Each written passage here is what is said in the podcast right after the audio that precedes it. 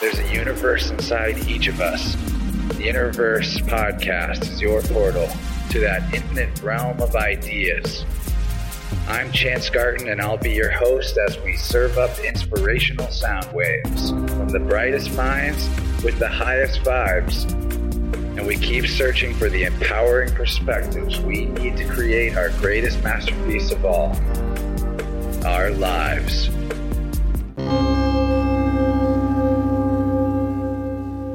Welcome to the One Within All to Innerverse. I'm Chance Garten, and I'll be your host on this audio journey where we are recording on the third of May, twenty twenty, just a few days after Beltane, as we follow in the footsteps of our ancestors and continue the ageless May Day tradition, making some form of contact with the spiritual intelligence on the other side of the veil. Well, maybe not direct experiential contact, but podcasting has always been a vicarious act. And today, our link to the Enchanted Land should be a plenty powerful one, at least, thanks to our returning guest, the splendidly spectacular scholar and adaptable archetypal astrologer, Becca Tarnas. It wasn't long ago that Becca first came on the show back in early March, but with how things have developed since then, it seems like that enchanted conversation happened a long time ago in a galaxy far away. And since that first chat, I have been impatiently waiting for a second round because it was a truly terrific episode that you'll probably want to make sure you've heard before diving into this one, although it probably won't be required. In our initial meeting, Becca and I discussed her book, Journey to the Imaginal Realm, along with an innumerable host of related Tolkienian subjects, including the cosmological mythos underlying The Lord of the Rings, the nature of the imagination and what Tolkien's work can teach us about the creative process, the Atlantis angle as it appears in various Tolkien works, the parallels between Carl Jung and J R R, and that was just in the first hour. It was definitely one of my favorite episodes of all time, and lucky for me when it comes to talking about the infinite wisdom you can find in Middle Earth and the related works, it seems that the road goes ever on and on. This time around, we're going to look more closely at Western civilization's long history of fairy stories through the lens of Tolkien's analysis and narrative contributions to the canon, as well as how a variety of plot points and themes of the Lord of the Rings trilogy relate to this bigger picture of our interconnection to blessed realms of fairies and elves. Although the phrase fairy tale has a modern connotation that causes most people to classify anything of the sort as being for children, in truth, this topic may have more to do with things like alien contact and spiritual interference than with simple nursery rhymes.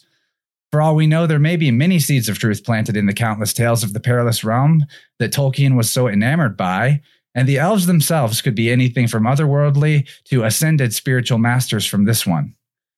In his essay on fairy stories, Tolkien says that the realm of the fairy story is wide and deep and high and filled with many things. All manner of beasts and birds are found there, shoreless seas and stars uncounted, beauty that is an enchantment and an ever-present peril, both joy and sorrow as sharp as swords. In that realm, a man may perhaps count himself fortunate to have wandered, but its very richness and strangeness tie the tongue of a traveler who would report them. And while he is there, it is dangerous for him to ask too many questions, lest the gates be shut and the keys lost. But don't worry, guys, we're only taking this journey in our minds, so most likely we won't encounter any dangers or get hopelessly lost along the way, although for a chance to visit Elvish lands, I, for one, would take the risk of dragons.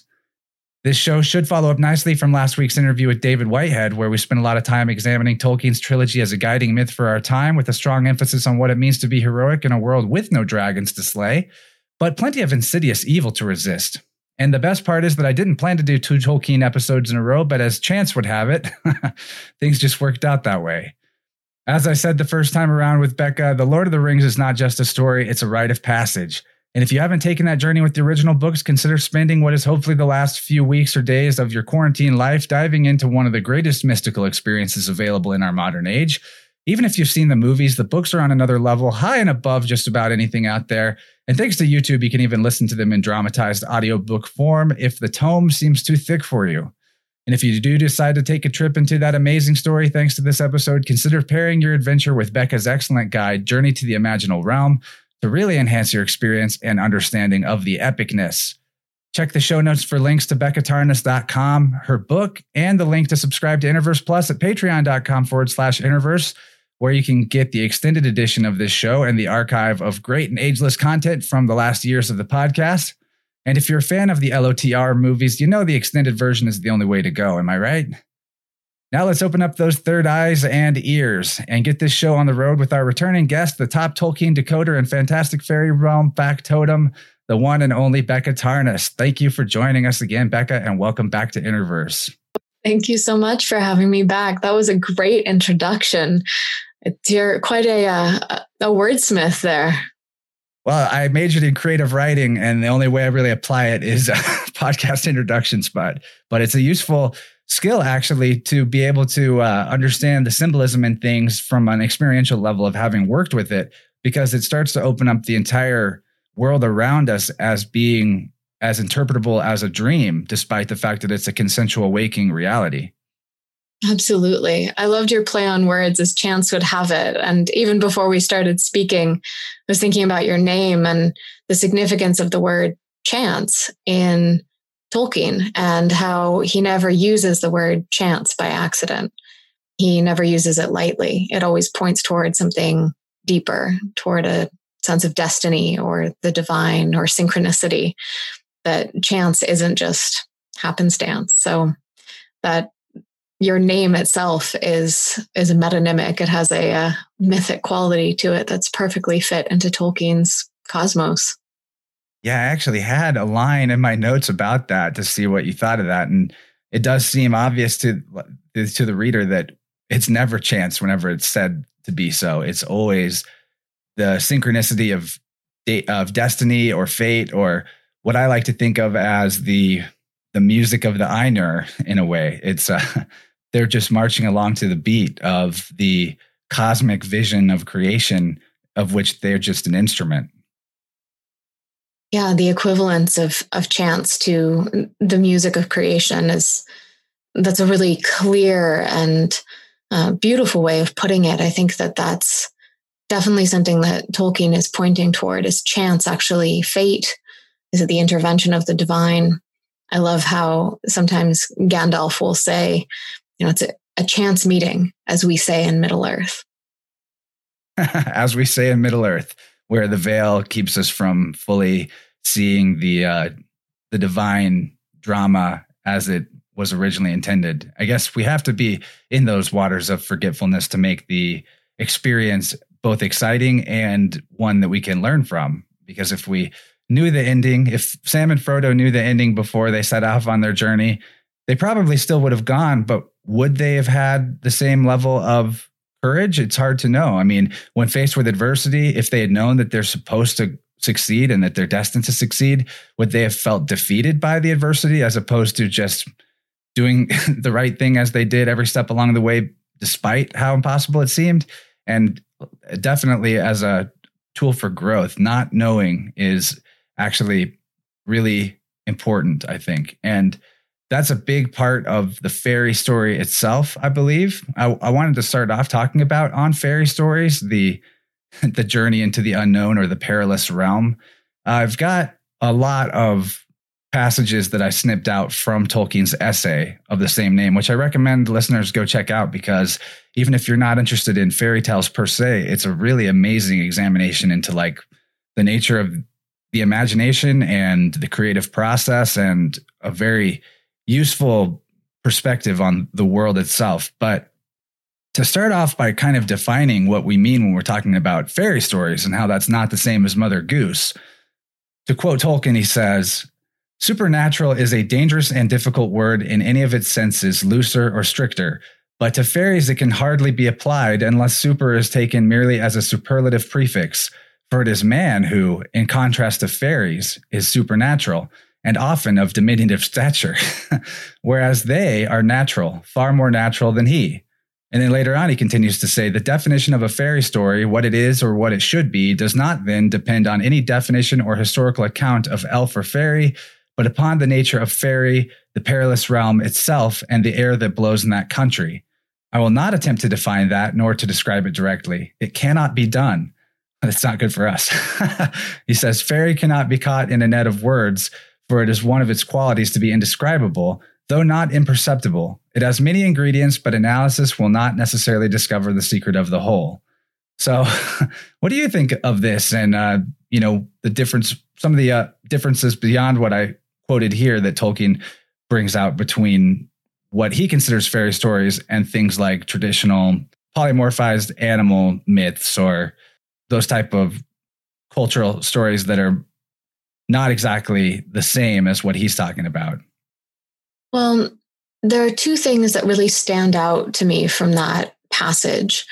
First, in the definition of fairies and elves as natural rather than supernatural, there's a not so hidden ecological ethic in that.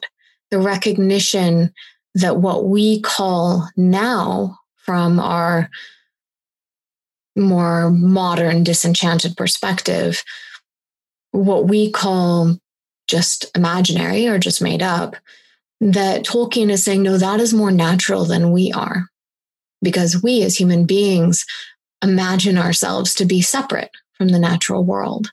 That is not something that an elf or a fairy would ever conceive of. They are of the natural world. And if you go to places where there is still that embedded sense of a fairy-ian quality in the natural world, you you realize that, oh, this is truly a feature of the landscape. This isn't something that we are somehow superimposing on it.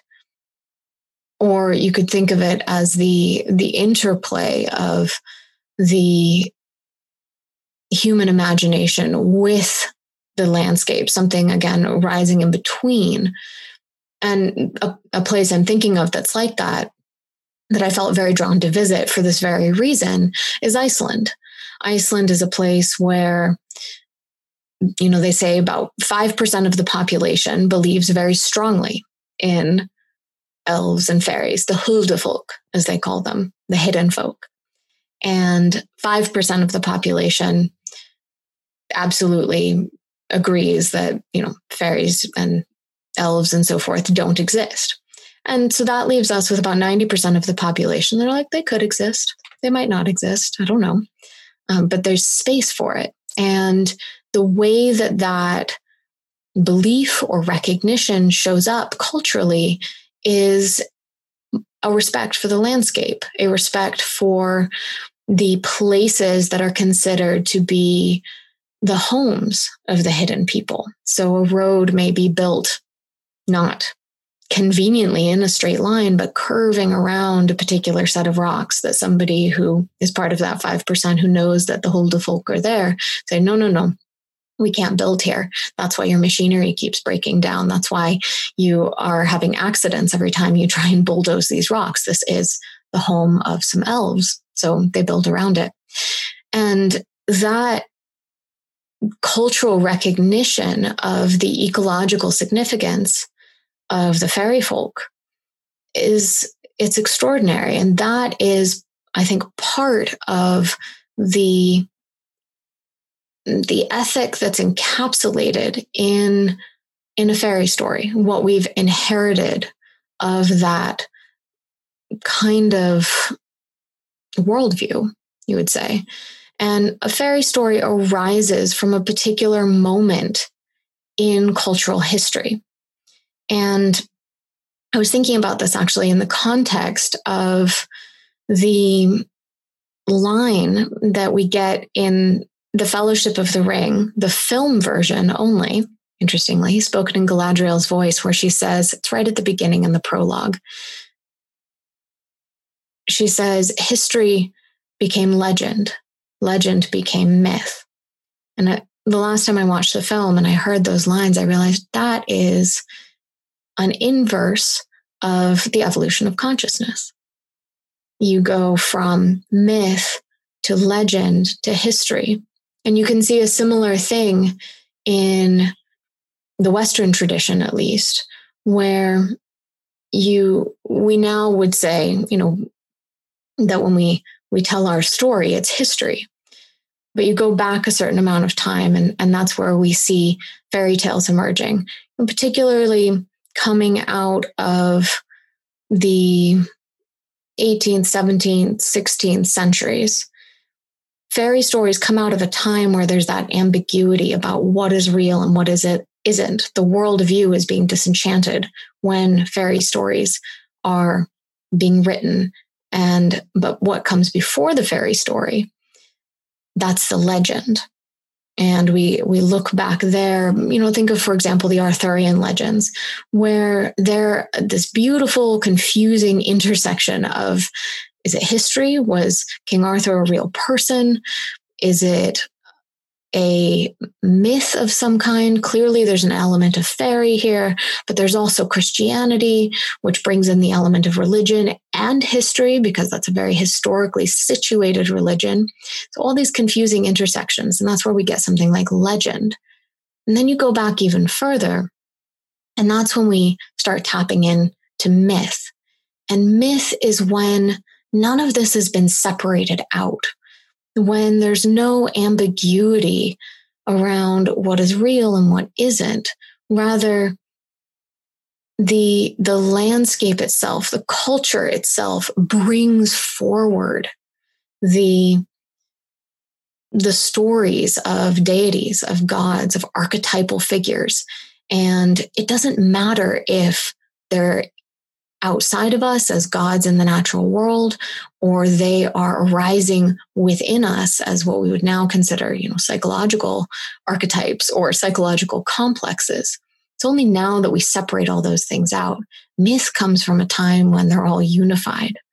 So we can trace that evolution from myth into legend, into fairy story, and then finally maybe arriving at the fantasy novel, where it's very clear that the separation has been made. No one's wondering about Tolkien's story of Middle-earth um, when he's publishing it in the mid nineteen fifties. Oh, is this a historical record? I mean, now in conversations that we're having, we blast open a whole new category of questions when we wonder, well, is this a record of an imaginal experience, of a visionary experience that's been shaped into art? So with fairy stories, coming back to Tolkien's great essay and what you brought forward, fairy stories themselves emerge from that ambiguous time where we haven't determined what is historical fact, what is arising from the human imagination, questioning what is the human imagination. Is that in itself a an ecological or a cosmological fact? Is the human imagination natural? And I think that's in itself what Tolkien is pointing toward when he says fairies and elves are natural, because the imagination itself is a natural feature of this cosmos. Very, very interesting. I like the line where he says the about the air that blows in that country being part of what makes it fairy. And it makes me think of how our ancestors in that mythic mode of consciousness, where there is no separation, would have to have found significance in every gust of wind at every moment. They would be paying attention to even just a little breeze and how it may have seemed a reaction to something that they merely thought.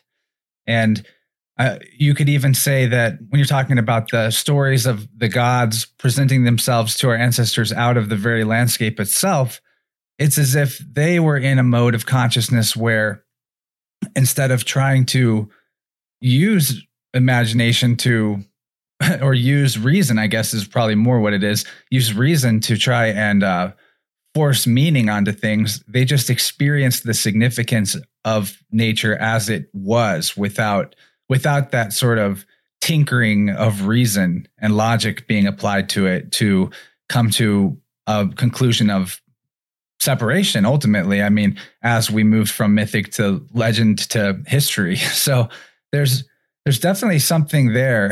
It's just, as Tolkien says, it's so hard to actually, you basically can't describe it directly. And in that sense, it is a fairy is a stand-in for the infinite itself, or God itself. Like, I'm sure Tolkien had deep thoughts about this, but maybe was more reserved in some ways because of his uh, faith and because of his audience at that time, from going as far as what he probably felt inside whenever he was in this fairy state, or in these uh, visionary places that he, it seems that he was able to to visit quite literally, at least for himself, the, the imaginal realm, if you will, which uh, if we take the understanding of the universe to be true, that all is mind and that all is imagination and everything are, that arises out of reality is a form of the imagining of a, a creator, if you will.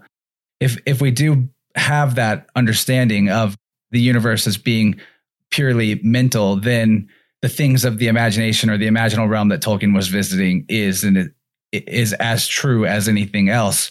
And there's no distinction between the experience of, say, dreaming and waking. And that's where this stuff all exists, is in that in between of the two liminal sides. Uh, but to go back to uh, some more Tolkien quoting, I wanted to bring up the philology thing again. We talked about this a little bit last time, and a, a lot whenever it comes to the whole idea of subcreation and creation. I thought that that was a beautiful explanation you gave us of that entire concept. But Tolkien says about philology, philology has, which is the study of language, for anyone's wondering, philology has been dethroned from the high place it once held in this court of inquiry. Max Mueller's view of mythology as a disease of language can be abandoned without regret. Mythology is not a disease at all, though it may, like all human things, become diseased. You might as well say that thinking is a disease of the mind. It would be more near the truth to say that languages, especially modern European languages, are a disease of mythology. But language cannot, all the same, be dismissed. The incarnate mind, the tongue, and the tail are in our world coeval.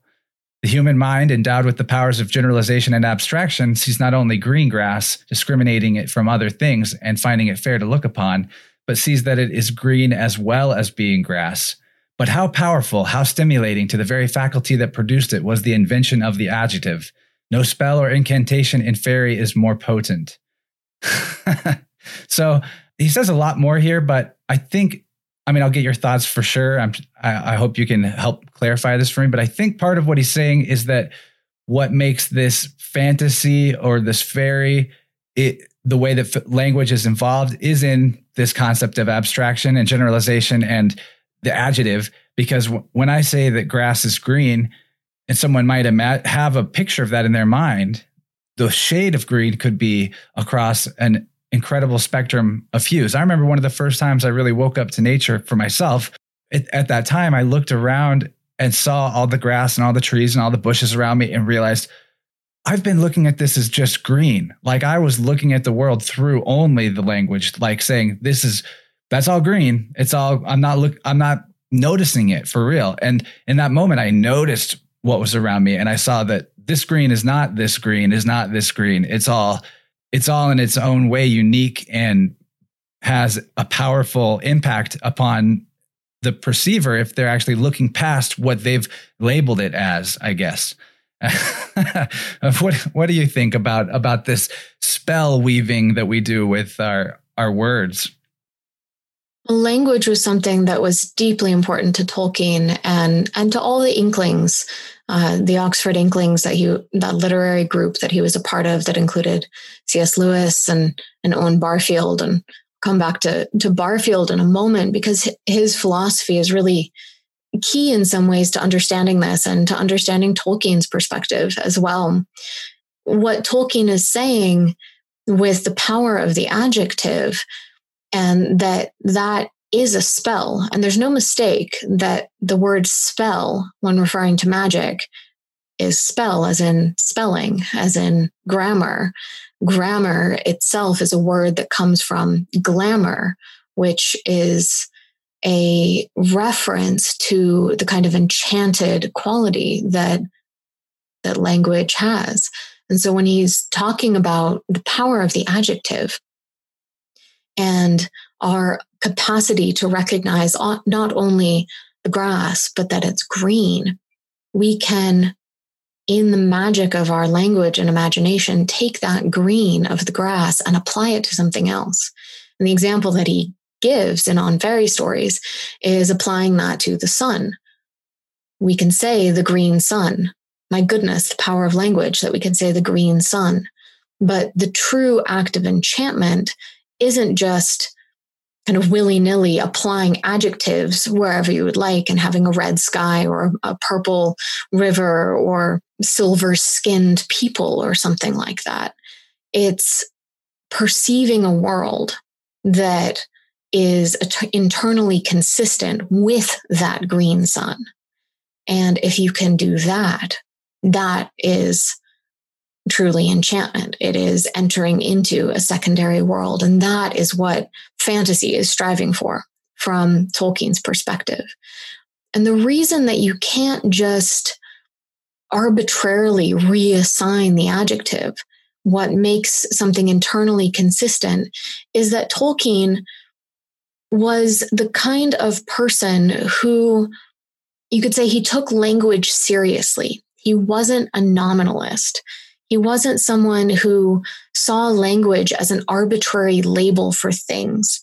Rather, he saw words as inherently carrying their meaning, and that the words that we use and all the variety of languages around the world have an innate connection to what it is that they are not just describing, but evoking. And this is where I want to bring Owen Barfield in. Are you familiar at all with, with Barfield's work, such as um, Poetic Diction or Saving the Appearances? I've not read Barfield, but people that I read say to read Barfield, so I'm sure he's going to be on the list. And uh, just to toss in my two cents before you continue about Barfield, yeah. I think it's really becoming clear to me in, in this analysis how what he means by modern European languages being a disease of mythology, in that so many of our words are, in many cases, the opposite of what they mean in the mythological sense, or to the the right brain, if you will, the uh, the de- deeper etymological underpinnings of words. And there's a lot in our language more now than in Tolkien's time that has become uh, nonsense whenever looked at through the lens of actual strict grammar and philology and the, the uh, that type of a study. So I think it's definitely, it's something we've talked about on the show in the past, how that in, impacts our, our civilization's level of consciousness and the baseline that most people are at. Exactly. That language is so connected to consciousness. For example, if you grow up only speaking one language, you are going to have your consciousness shaped by that one language. But if you grow up bilingual, then your consciousness will be shaped by the deep history of both of those languages, and you will switch forms of consciousness depending which language you are speaking. And one can experience this in really profound ways. You know, for example, I went to a Waldorf school, and in, in Waldorf, they, at least the school I went to, one of the languages that you grow up learning is German. And the German language has a grammatical structure that in some ways feels very mathematical. You have to have, a, especially if you're speaking in the past tense, you have to have a good understanding of where you're going in your sentence, because you have split your verb in half. You have half of the verb at the beginning near your subject, and then the other half is at the end. So you need to, in your conscious awareness, know where your sentence is going to end before you even begin it. It's very different than a kind of stream of consciousness form of speaking where you can begin a sentence but have no idea where you're going to trail off to. Now, in German, they have two different kinds of past tense. One has this more mathematical structure that's quite logical, and the other is a narrative past tense where you do conjugate the verb right at the beginning, but they only reserve that past tense for telling stories. And that's significant. So in itself, those are two different forms of consciousness within one language.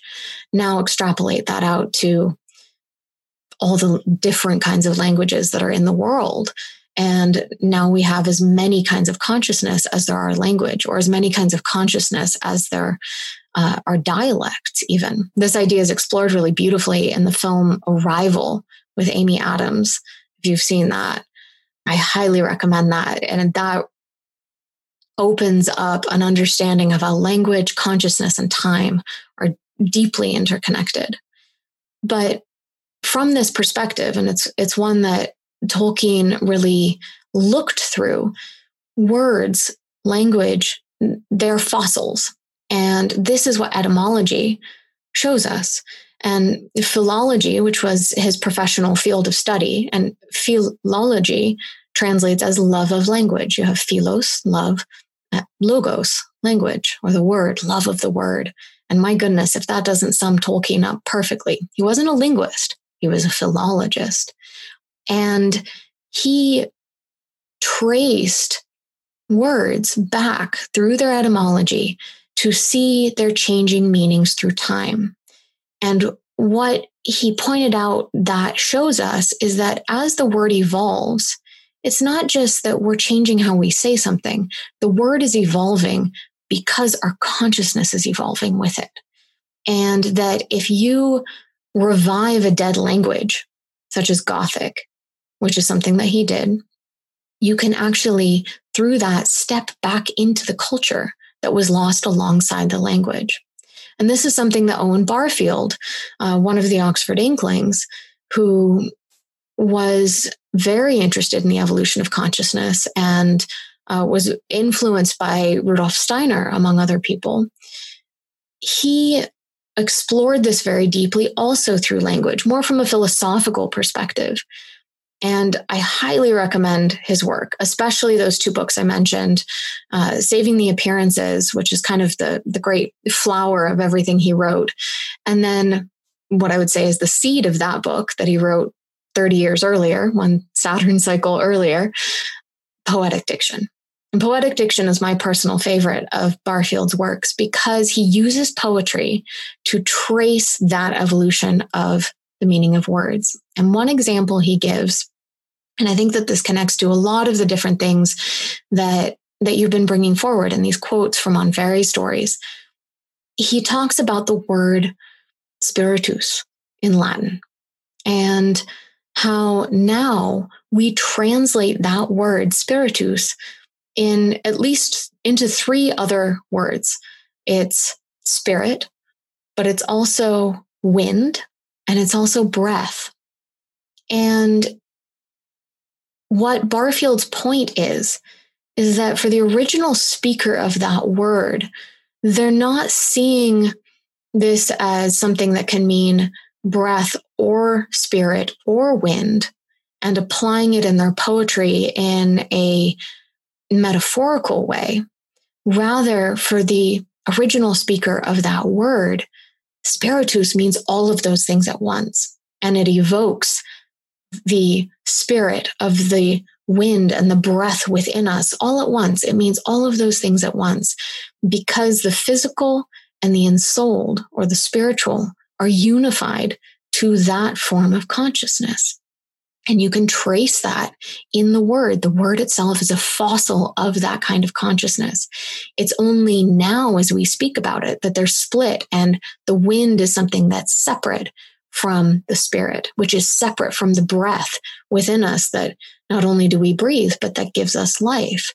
And if we see that as one concept and then apply it to that beautiful quote you brought forward about the air of fairy, the air of fairy is an air where you experience the wind blowing and you know that that is the spirit. And that is the power of language that people like Tolkien and Barfield are pointing towards. Very powerful too. And the ramifications just, in, I mean, that's a perfect example, because if we are in our modern age seeing wind and breath and spirit as being different, doesn't that allow for humanity, or maybe even influence humanity, to see the earth as a non-living and non-spiritual entity, which is likely going to make it that much easier to then despoil it and, you know, turn everything into Mordor. So, and then we'll probably get to that as well. Some of the uh, things Tolkien would have had to say about technology of our modern time, because that does come up in the escape section of his essay, but I will I will talk more about the kingdom of fairy for now and bring up this idea that he who would enter into the kingdom should have the heart of a little child. And as that you are an archetypal astrologer and a, you know, deep Jungian archetypal expert, if you will, the concept of the inner child and what's happening to that archetype in the collective consciousness today, right now, I think that is important to discuss, and why this self-murdered part of most people, because that part of them is closed off, they might not be able to even conceive of entering into fairy or know that that's a place they can go. It's like, it's like uh, keep being kept in your cell of your, the cell of your physical body and your immediate external reality without any escape, as Tolkien puts it. That idea of the inner child is, I think, another example of the split within us. We split adults, disenchanted adults, from children who are the ones who were given the fairy stories. And that the idea of the inner child is within the adult is actually a recognition of that state of consciousness that is one that views the world through new eyes, through wonder. That is the state of consciousness that we intentionally go into when, for example, we alter our consciousness through psychedelics, through sacred medicine. It is coming back into that inner child consciousness within us and looking through those fresh eyes. And that's something that Tolkien speaks to as well in On Fairy Stories, that what a fairy story offers us is a fresh view on the world. It's like cleaning the windows, he describes. And that we can be able to gain a new view on the familiar, on the everyday, by stepping back into that childlike place of wonder. And by reclaiming the childlike, maybe here, just in, in the same way that I like to make a difference between the imaginary and the imaginal, where the imaginary is what's made up and the imaginal is that form of perception that comes through the imagination of something real or something true. Maybe we should also differentiate childlike from childish. And that childlike being that state of wonder, that fresh form of seeing, or that fresh form of consciousness. You know, think of, for example, the title of uh, Zen Mind, Beginner's Mind, that it's the beginner's mind that allows us to enter into practice in that way, meditative practice. And to be childlike is to have that beginner's mind versus being childish, which is something that I think far too many adults actually cling to. How many people in our current culture are really just grown-up children who have simultaneously lost their state of childlike wonder, but also haven't been initiated into adulthood either. And I think that the, the key in some ways to that initiation is becoming the, the true adult to that childlike state of wonder within us, that inner child who's always being reborn, who's always looking at the world through fresh eyes. And to be an adult is to protect that part of ourselves. So we have to be strong in our adult selves to really be able to show up for that inner child.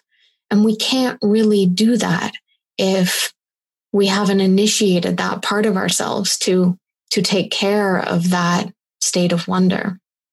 So those are, I guess, some, some di- differentiations of language that I wanted to use, because uh, it's so easy to just, like we relegate and throw out, you know, just, um, it's just imaginary. We also throw out, oh, that's, that's just childish. And to be able to find that, what's really worth reclaiming and protecting, not only in actual children and, you know, how we raise our children in this world, but also protecting that within ourselves as adults. Wow, this is really interesting because it actually ties back into what I was talking about with the, when I saw green as green instead of uh, just the mental concept or the language, uh, the language label of green. And I, th- I think what I like to call that state that you're describing of being uninitiated into the mystery and actually suppressing the inner child and the, the sense of wonder and awe, that's like adultism instead of actual, or, and like maybe you could call the person who is the initiate, the, the adept, as opposed to the adult. But the grown up adept protects the sense of wonder in themselves and keeps it, keeps that flame or that spark alive and preserved. I think there's a lot of interesting representation of that in The Lord of the Rings.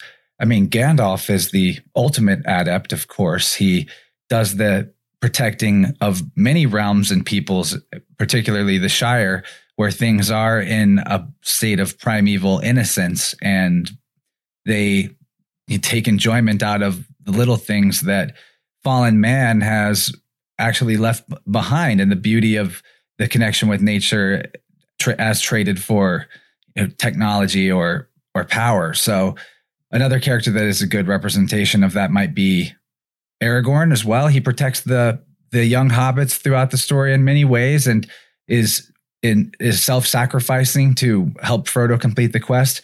And to talk about Frodo, he actually loses this childlike state despite the destruction of the ring.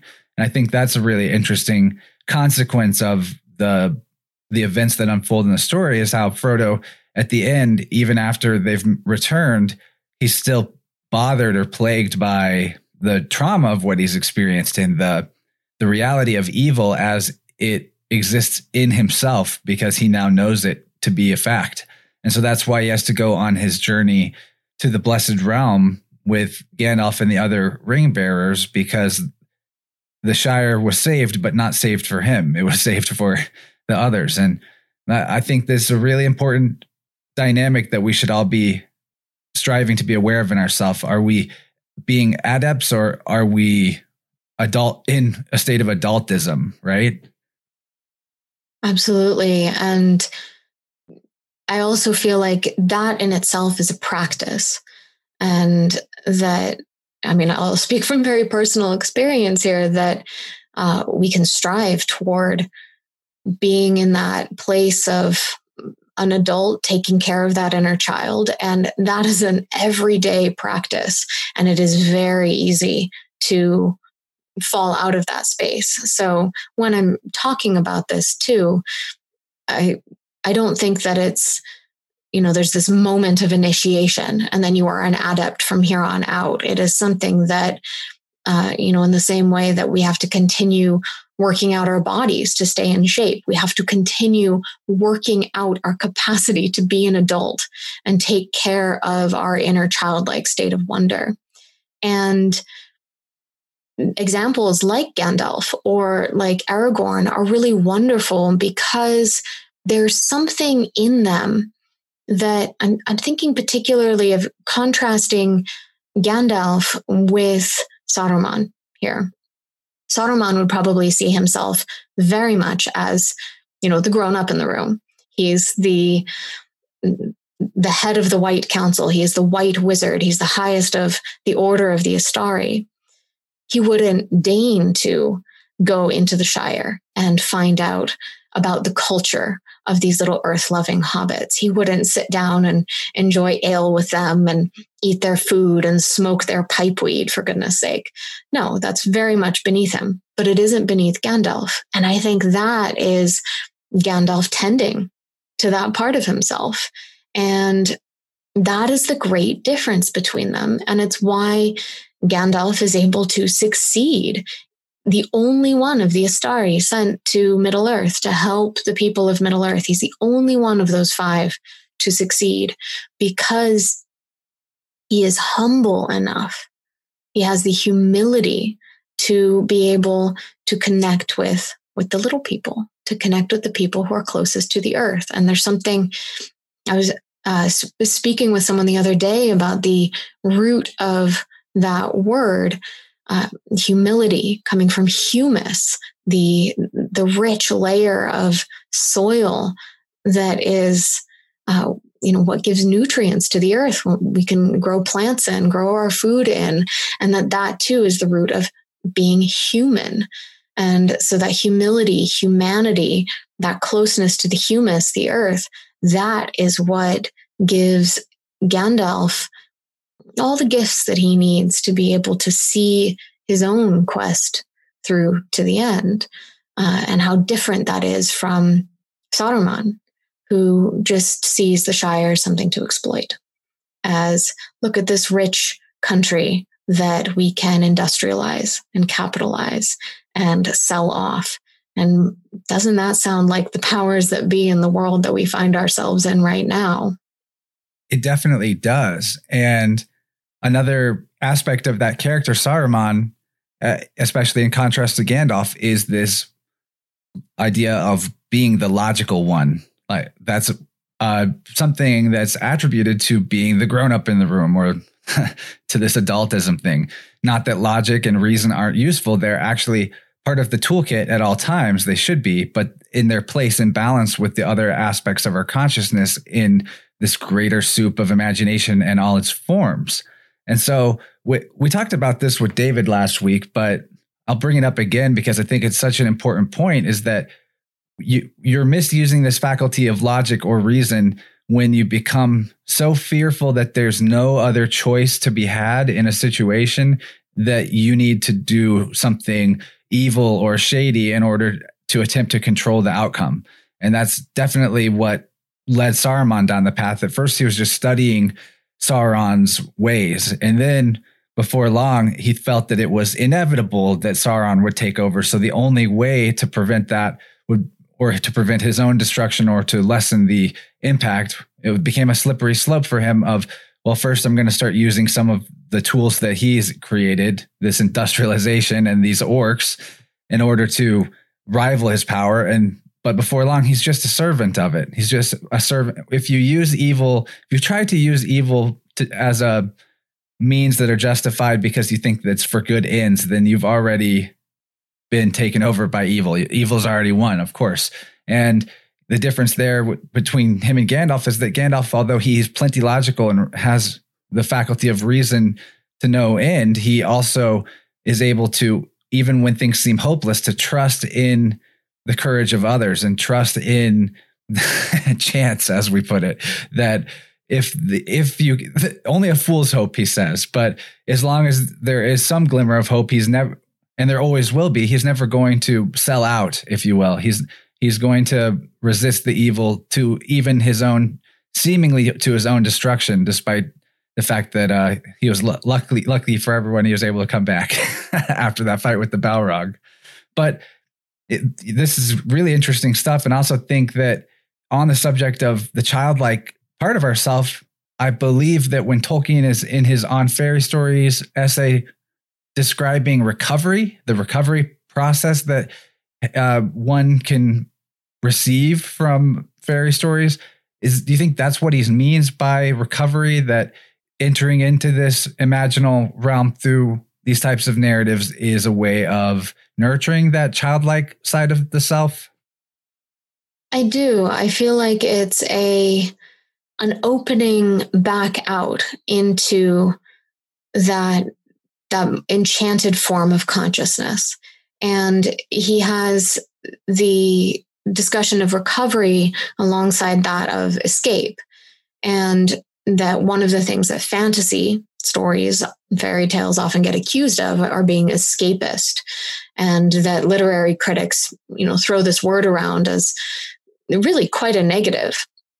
And Tolkien makes this differentiation between, he says, the escape of the prisoner and the flight of the deserter. And he says that if you were to if if you were to find yourself in jail, who would blame you for wanting to to escape and go home? And that just because one is imprisoned doesn't mean that the world outside the walls of the prison is no less real, or that it's not there.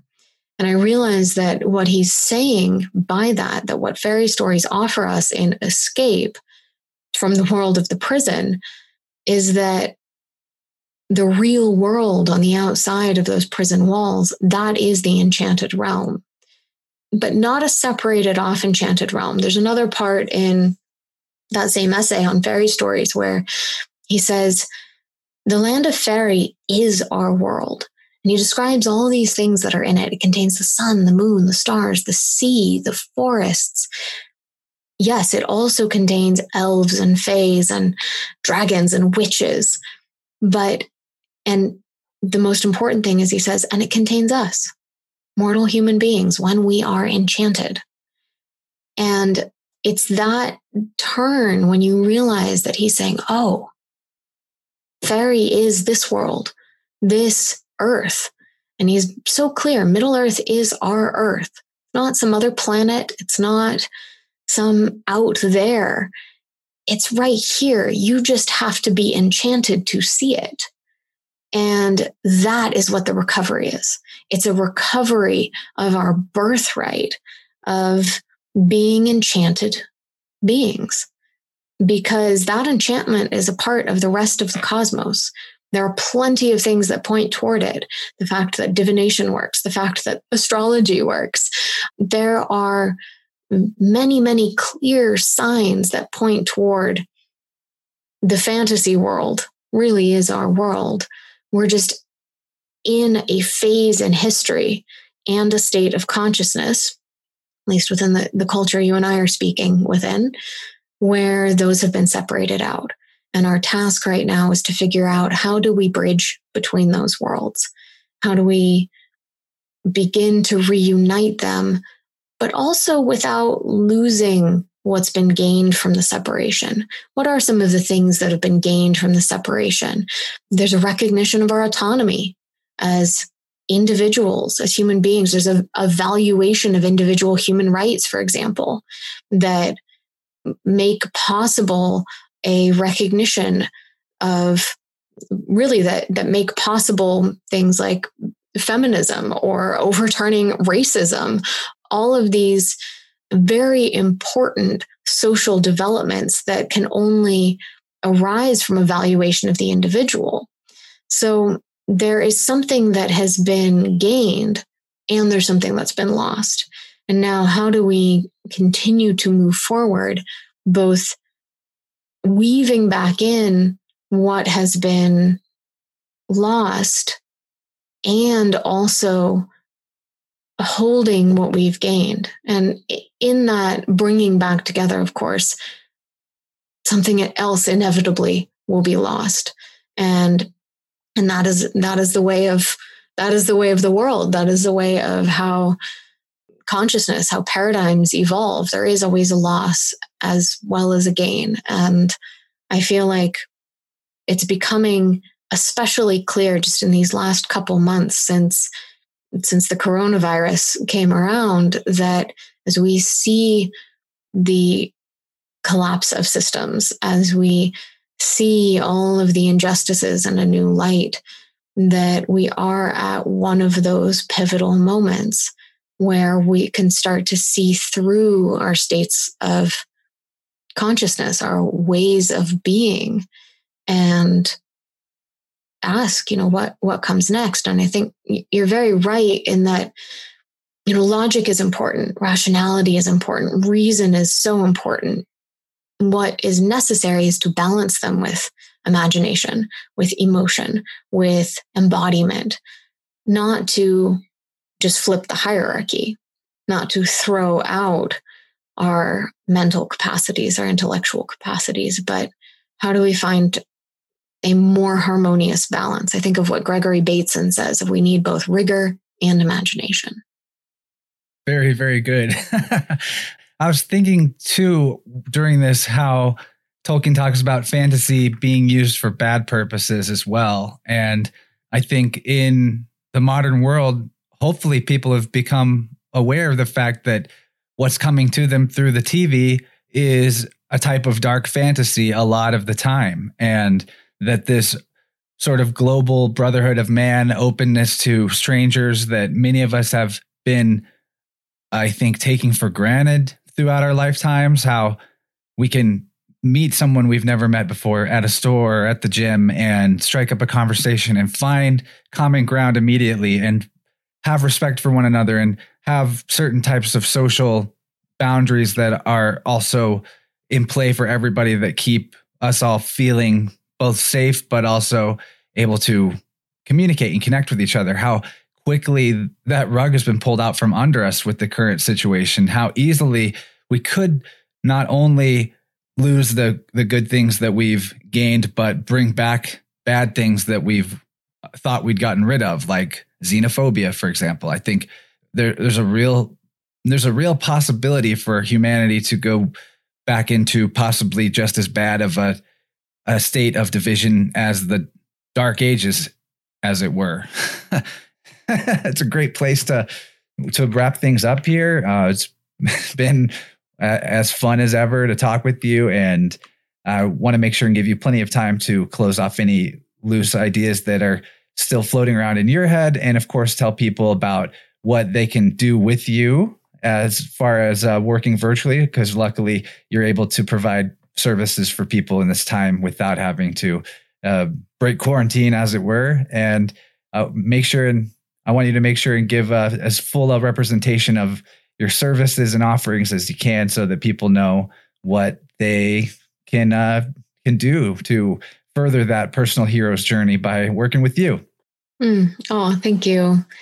Well, just to, to loop back to your point that we we are kind of at that moment when Frodo and Sam are on the edge of Mordor, and that they're in the middle of the story, and we're very much in the middle of the story.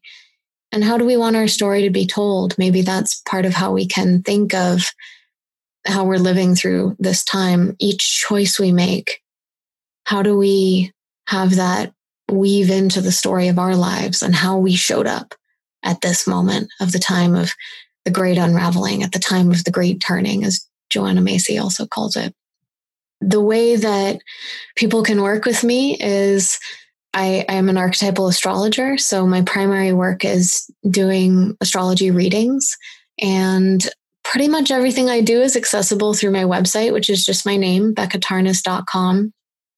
Although I have a, I do have a separate astrology site that can be accessed through that, which is archetypal prism dot com. Prism as in the the crystal that refracts white light to to the many colors. It's the a great archetypal image. And I have a lot of different writings up there on my website, uh, many, many essays that I've written over the years, and uh, podcasts and links to my book, the book that you mentioned, Journey to the Imaginal Realm. And I've edited a, a couple books as well. Um, it's part of the Archai, uh, Journal of Archetypal Cosmology series. I'm one of the, the co-editors on that project, and a couple months ago, the issue seven came out, which I was the the editor of. So that's all looking at you know, archetypal cosmology, which is a discipline that includes astrology and the philosophy, psychology, spirituality that kind of stands behind the question of why does astrology work? What are archetypes? Exploring those ideas. What does it tell us about our cosmos?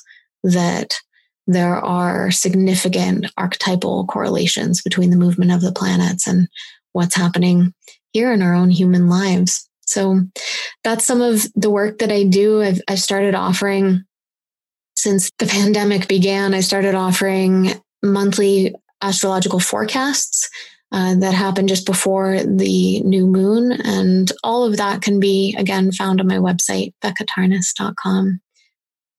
Very good. And that's no small amount of work either that you're describing, either the editing or the the writing. And I think that that archetypal view of the cosmos is one of the most powerful, because it's the type of perspective that points the, that looks into the mirror and sees that inner outer connection. Like you were saying, that in and out are really, you're when you're going in, you're also going somewhere outward as well. It's, uh, the beautiful paradox, the beautiful mystery, the indescribable, ineffable, immaculate, infinite reality that we are really fortunate to exist within, I would say. Uh, I think that the further that you explore these ideas, the more empowering they become, the more we realize that our own likeness, or we were created in the likeness, or we exist in the likeness of the infinite, of creation itself, that that is both our gift and our curse if we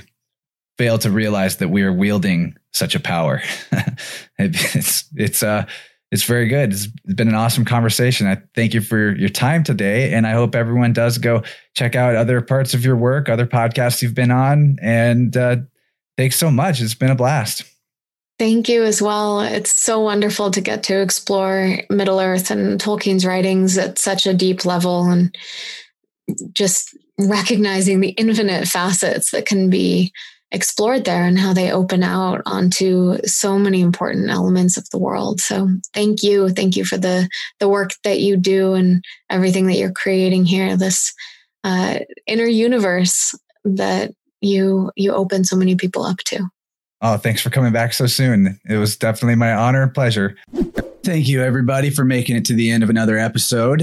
And if you're going to hang out with me a little longer, I'd love to talk to you about some of the stuff that came up in this episode that I found interesting and I believe is worth further investigation, further thought. But most of all, I want to thank Becca for coming back so quickly, and definitely want to have her back again sooner than later, because just like last time, I barely scratched the surface of my notes and just wound up talking about things that came up in the process of the conversation. And maybe I need to just do it myself, but I want to have a full-on Lord of the Rings conversation someday down the road that covers lots of specific details from the story and just celebrates how cool it is, and, you know, ponders what we can learn from all these various themes that come up in Tolkien's work. Hope you guys are as stoked as I am to be getting even more Tolkien talk right off of the back of the episode that came out previously with David Whitehead, where we talked about the heroic archetype, really cool stuff. And the idea of becoming the adult protector of your own inner child, that was probably the most useful thing that came up in the free version of the show, the first hour of the conversation. This makes a lot of sense to me, and it's something I've considered before, that the real meaning of personal responsibility and sovereignty is to treat your body and mind like a little child that you're raising with love and care, instead of as a meat robot that you can use and abuse.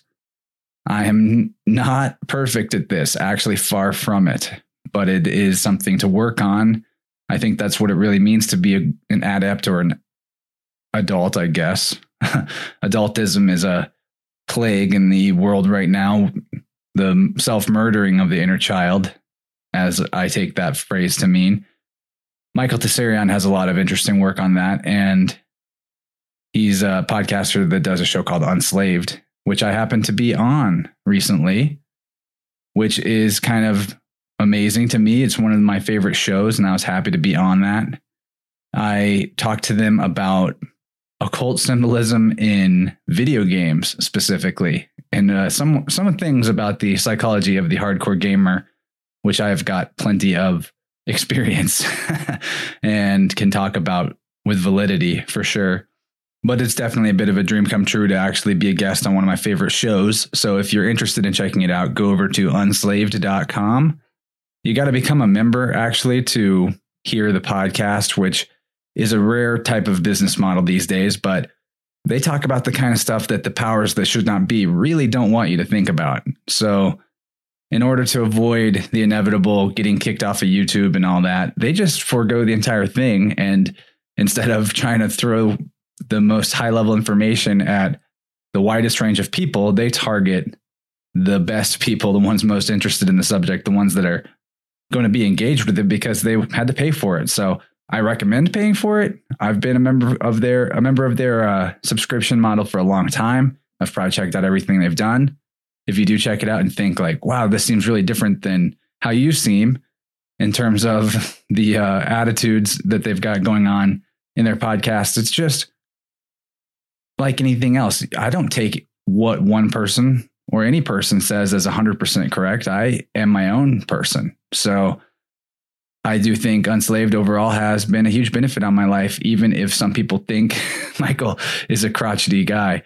And maybe it's a bit justified to be crotchety, or maybe we need more righteous anger in our world. That is a component of every hero, that they have to grapple with rage versus, I guess, righteous indignation, and that there are things in the world that are evil and they're worth being mad about. That's why we have the emotion, and it is a way to energize our motivation to do something about it, not to be addicted to anger or to use it the way that the dark side of the force is used in, you know, Star Wars. But another thing you can hear on Unslaved that I think is really interesting is talk about the little people. Michael Tsarion has done a lot of research on that. And plus, Becca mentioned that Tolkien didn't like Midsummer Night's Dream by Shakespeare because the fairies are so tiny. But I think there is something relevant in that description. Maybe not like the size of a thimble, like Tinkerbell, Peter Pan style, but I've brought up the Shohellier a bunch of times before, the diminutive goblin creatures that come out of caves in Kentucky, that research documentary, how interesting it is. There's plenty of historical information, not just about little people, but also about giants. And I think that our history is extremely occulted from us. It's very hidden. And that's part of maybe the losing of enchantment. But in the Plus extension, I guess I'll tell you about that. You should subscribe to Innerverse Plus on Patreon if you want to hear the second hour of the conversation. five dollars a month gets you all the extended episodes and the huge archive of many excellent podcasts that have come before. And it's not that much money, five dollars a month. I mean, there's got to be something that you could trade for that, or maybe you have five dollars extra. I think most people do. I sure could use the subscription from you, and it's a win-win because you get all the bonus content. But the Plus extension this time around, we talked about Tolkien's critique on drama and how media creates illusory worlds that people inhabit, the mythological misenchantment of malefic modern belief systems, the character Gollum, aesthetic philosophy, and the relation of beauty to goodness and ugliness to evil. We talked about esoteric ideas in Tolkien's final tale, Smith of Wootton Major, the fairy queen at the heart of the imaginal realm that embodies nature herself or itself. Definitely like the ultimate goddess archetype. We talked about that. Dancing between bittersweet bereavement and mystical remembering. Very fun yin and yang type of dynamic that we started getting into in the middle, getting closer to the end of the Plus extension. We also talked about parallels between Lord of the Rings and other Tolkien stories that are not set in Middle-earth. The understanding of Tolkien's elves as the mediators between spirit and matter. And at the end, we talked about Gandalf's wisest words of all, which many of you may remember from the films, where he says, "All that we have to decide is what to do with the time that is given to us." I love that quote. What I've decided to do at the time that's given to me is be a podcast host, for better or worse. Definitely sometimes seems difficult to do that, juggling it with the uh, obligations I have to make money. So that's why I'd really like you to sign up for Plus and hear that Plus extension that I just detailed. There's a lot more in it besides the summary I just gave. Of course, I can't tell you all of it. Hope you do check it out. And also, like I already brought up, I hope you are able to get into the Unslaved episode that I was a guest on.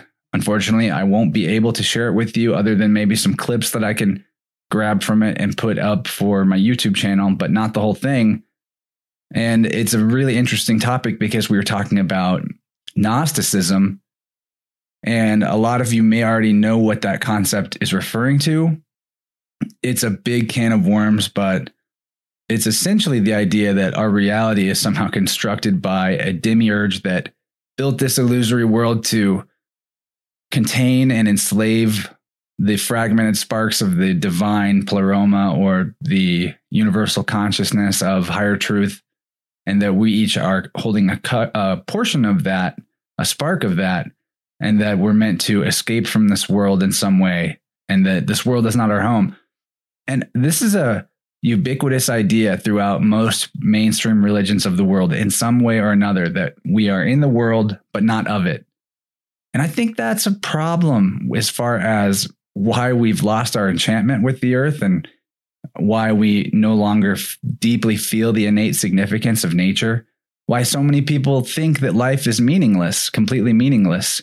And while it is true that we're each able to create meaning in our own lives however we want, and I used to even think this way, that that there was no inherent meaning in anything and it's just up to us to make it all, that's kind of solipsistic, because there actually is some inherent significance to nature itself. There are things that fit into patterns. There are resonances at different octaves where one thing reflects another thing in a fractal way.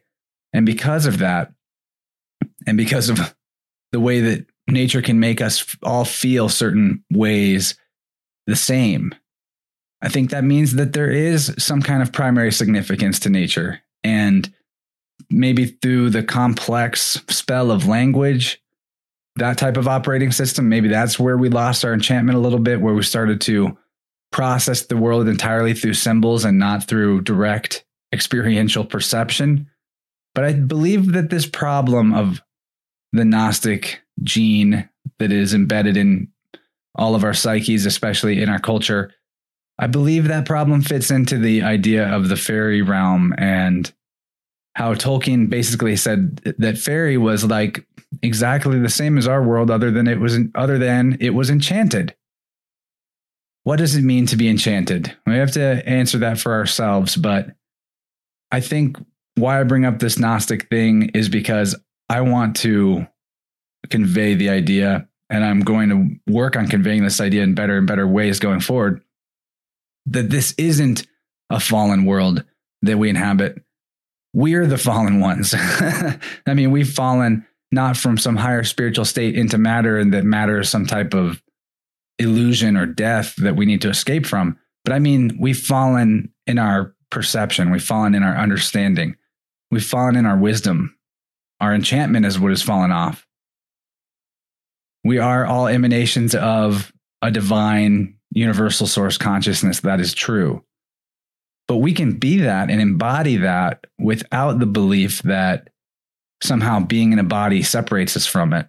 And with the mainstream religions especially, but also just the way a lot of people live in Western culture and in other cultures around the world, not all of them, there's a real loss of connection to the body. There's the seeing the body as like something low and base and not spiritual, not part of the real higher truth or the ultimate reality, that these bodies are somehow just vehicles or meat robots, like I said, to be used and discarded.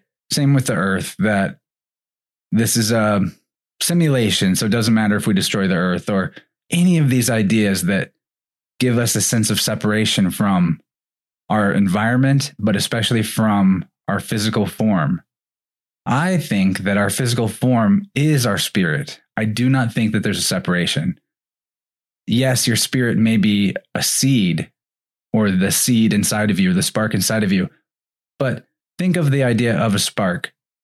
Whenever a spark catches something on fire, the spark is gone, but the flame is there.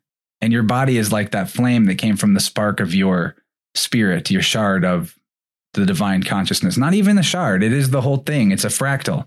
It represents the whole thing. You are the whole. Your body is the whole. This relates to the as above, so below etheric pathways that I talked about with Michael Wan.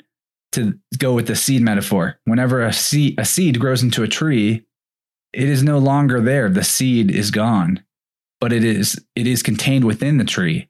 The tree can even create new seeds that are a, a some more or less a copy of it, but not a total copy. There's always variation. There's always a progressive evolution, and that that is what we're here for. We're here for, we're here to use our capacity, our divine capacity, to take the perfection of nature and make it just a little bit more perfect. Find that way to do that. That's the art. That is subcreation that Tolkien talks about. Getting deep. Hope you guys like it. I'm glad that you even are listening to the outro. I sometimes skip the outros of shows that I even love a lot. So glad you're not doing that. Thanks for listening and hearing me out. I'm going to play us off with a track by My Own Eyes from his Emanation E P that he released back in March. You may recognize the name My Own Eyes because I played him before more than once. I tend to play the same musical artists a lot, A, because they're awesome, B, because they're friends of mine, and C, because they make new music regularly, and D, I can play that music without copyright consequences. So, that being said, I wouldn't mind changing it up and finding some new stuff. My search for new music is kind of fallen by the wayside because I'm spoiled with knowing a lot of good musicians and because I'm a little busy and I don't like just go looking for new music as often as I should. I still listen to new music. I think it's important to hear new music regularly to expand your mind and, you know, rewrite the boundaries of your mental map in a sense. But I'm asking if you make music and I could play that music on my show without getting into copyright strikes on YouTube and Spotify, send me those beats, yo. Chance at innerverse podcast dot com is my email. You can also just message me on SoundCloud or any social media. Show me what you're making. I'd love to hear it. I could play it on the show if it's fitting, or if you really want to hit a home run and I might find some way to reward you for this, or like, I mean, get in touch with me. I could pay for it even. Uh, I want to get some original Innerverse music. I love the intro theme that I've got, but who knows? Maybe we could replace that. It, upgrade that. Maybe not upgrade. It's good how it is. I really love it, but it's been a couple of years since I started using it. It wouldn't be a bad idea to switch it up. So if you want to get in on that, or at the very least, just want to show off your tunes on the show at the outros, send me that music, chance at innerverse podcast dot com. And uh, thanks for listening. I love you much. It's great that we can connect this way. Hope you're feeling good. Hope you're getting all the things done that you want to get done and relaxing enough. And unlike me, hopefully you're uh, getting enough exercise. I've kind of really slacked off on that since the gym's all closed, but looks like that's about to maybe temp- at least temporarily ease up a little bit. Wouldn't be surprised if there's a second wave of panic about the uh, so-called virus, but we'll talk about it later. And I'm going to get out of here, make myself some veggie rice burrito. I think that's what I'm going to make for dinner. You don't need to know that, but yeah, My Own Eyes, M I O W I N I Z E. That's what I'm going to play you out with. That's linked in the show notes. And oh man, of course, don't forget, also in the show notes are Becca's links where you can get in touch with her for archetypal astrology or check out her book or her website, all the many things that she does creatively. What a good person. What an awesome friend we've gained with Becca. Really glad that she's part of the Innerverse uh, roster. That's the word. But all right, let's get out of here. Don't forget to check out My Own Eyes.